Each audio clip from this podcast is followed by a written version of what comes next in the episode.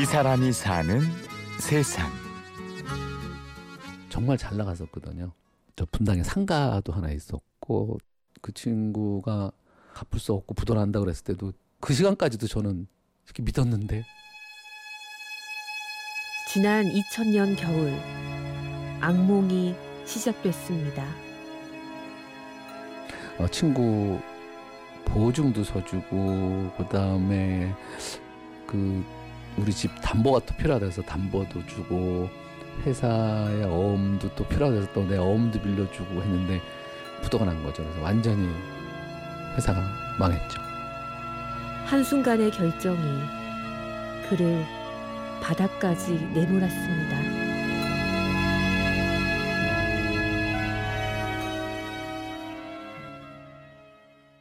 보통 이제 그런 일이 있으면 두 부류인 것 같아요. 하나는 해보겠다는 분들이 계시고 한 분은 삶을 마감하든 포기하는 그 두 가지가 있었던 것 같은데 일단 한번 알렸습니다. 그냥 제가 이렇게 망했다.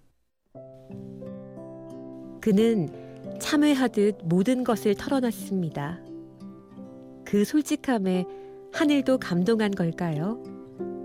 사람들은 도움의 손길을 아낌없이 내밀었습니다. 올해로 환갑. 김대철 씨의 16년 전 얘기입니다.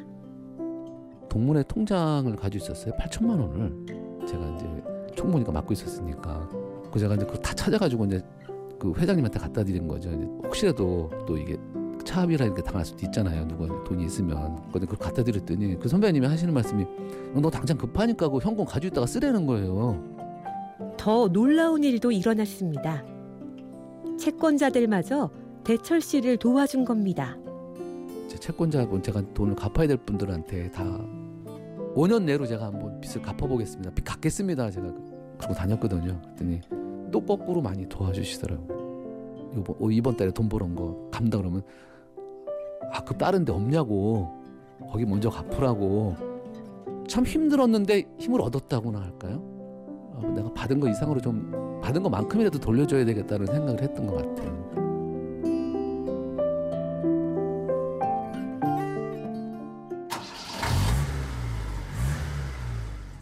봉사했다 이제 시작하러 양서정 출발하는 거고요. 어서 오세요. 받은 것. 아니, 그것보다 더 많이 돌려주고 싶은 마음. 12년 전 봉사 활동을 시작하게 된 계기였습니다. 요즘 장난감이 워낙 그냥 또 종류가 많아가지고 음, 여 기 기증된 물건들이라는 게 다 종류가 다른 거죠. 옷을 기증받았다 그래도 옷은 종류가 다 다르고 사이즈 다 다르고 사이즈 구분도 불가능하고 다만 저희가 할 수 있는 건 깔끔하게 정리하는 거거든요. 우선 팔 수 있게 그게 다 봉사자들이 하는 거니까 할 일은 정말 많아요. 김대철 씨는 봉사 시간만 4천 시간이 넘는 모범 봉사자입니다. 김대철 선생님은 말을 표현할 수가 없는데 그야말로 천사님이세요. 없어서는 안 되실 분이세요. 막 교육도 담당해 주시고 모든 걸 다 적극적으로 해주시면서 해피 바이러스 정말 웃으실 때 너무 환하게 웃으시면서 환한 웃음은 쉽게 얻어진 게 아닙니다. 절망을 희망으로, 분노를 사랑으로 만든 후에 얻은 값진 보물입니다.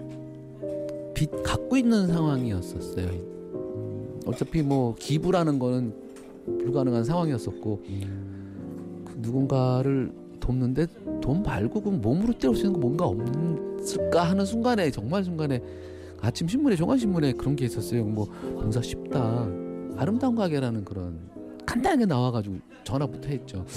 혹시 제가 봉사 뭐 해야 되냐 할때 매장에서 판매하는 봉사가 주로 봉사의 기본이라고 하더라고요. 내가 몸으로 직접 뭔가 해가지고 그 수익금으로 이제 뭔가를 도와주는 그런 단체지만 그 단체가 중요한 게 아니고 내가 할 수 있었다라는 게 되게 중요했던 것 같아요. 7,500원이고요. 만원 받았습니다. 현금 영수해 드릴까요?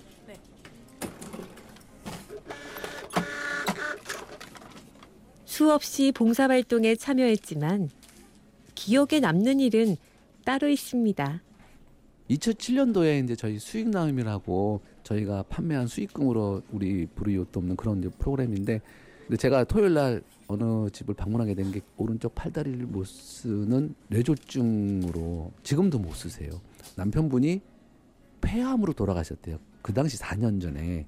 그 영구임대 아파트 보증금이 200만 원이에요. 그 200만 원만 내놓으면 이제 그냥 살 수 있는 그 영구임대 아파트에 살고 계신 분인데 그 소송이 들어왔던 거예요. 그분은 200만 원을 내놓으라고 그분과 같이 맞대응을 무료로 해드린 거죠. 법적으로. 그래서 그해 12월 말에 확정 판결을 받았어요.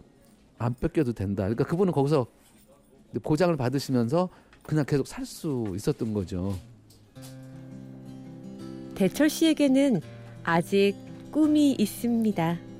봉사도 기부분화도 뭔가 좀 스마트한 앱으로 할 수 있는 이런 것도 좀 하고 싶고 그러니까 사회적 기업을 하면서 봉사도 하고 그다음에 고용도 창출될 수 있는 분야가 뭔가 있을까 구상을 하고 있어요. 될 것 같아요.